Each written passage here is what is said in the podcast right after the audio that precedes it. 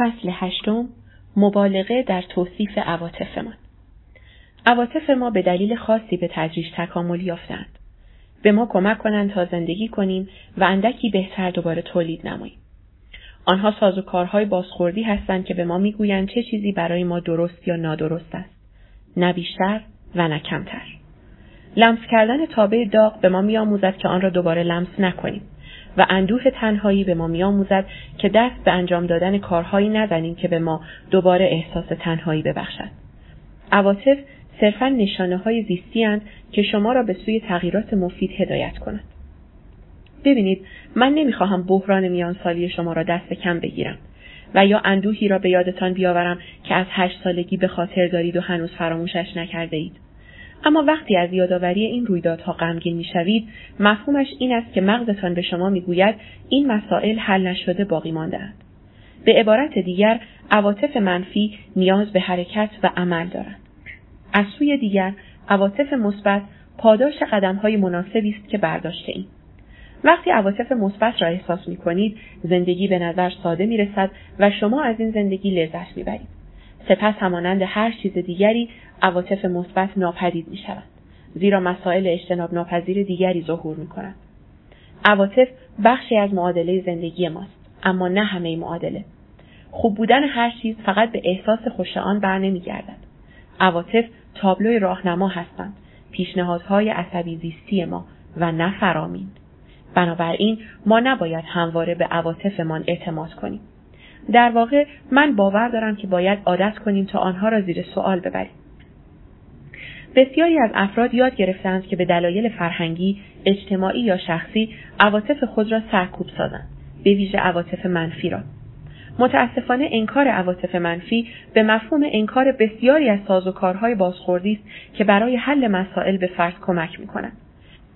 نتیجه اینکه بسیاری از افراد در طول زندگی در کشمکش با مسائلشان هستند و چون نمی‌توانند مسائل را حل کنند پس نمی‌توانند شاد باشند. یادتان باشد که در رنج هدفی نهفته است. در عین حال عدهای فقط بر اساس احساساتشان زندگی می کنند.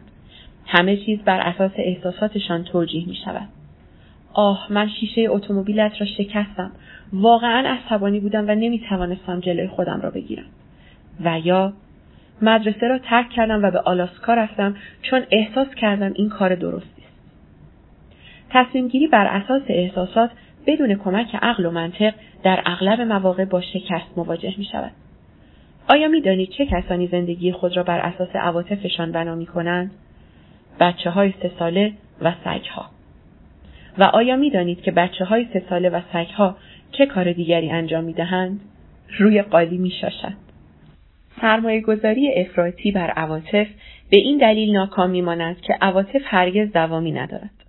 هر آنچه امروز ما را خوشحال می کند فردا خوشحال ما نخواهد کرد زیرا بیولوژی ما همیشه به چیزهای بیشتری نیاز دارد. تمرکز بر کسب خوشحالی به گونه اجتناب ناپذیری به جستجوی پایان ناپذیر چیزی دیگر یک خانه جدید یک رابطه تازه فرزندی دیگر و ازدیاد حقوق منتهی می شود و به رغم همه زحمات و تلاشهایمان در انتها احساسی مشابه نقطه شروعمان خواهیم داشت. آنچه داریم ناکافی است.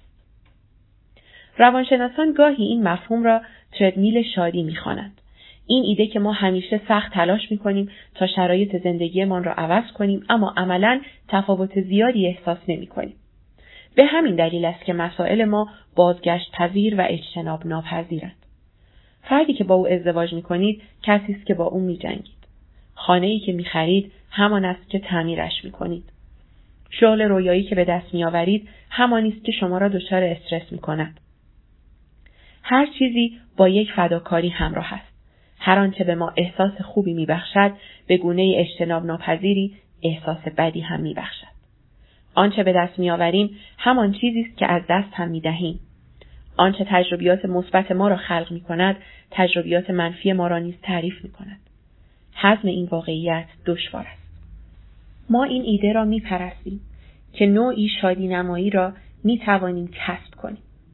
دوست داریم تصور کنیم که می توانیم همه مسائب زندگی را تا ابد رفع کنیم و همواره از زندگیمان راضی باشیم.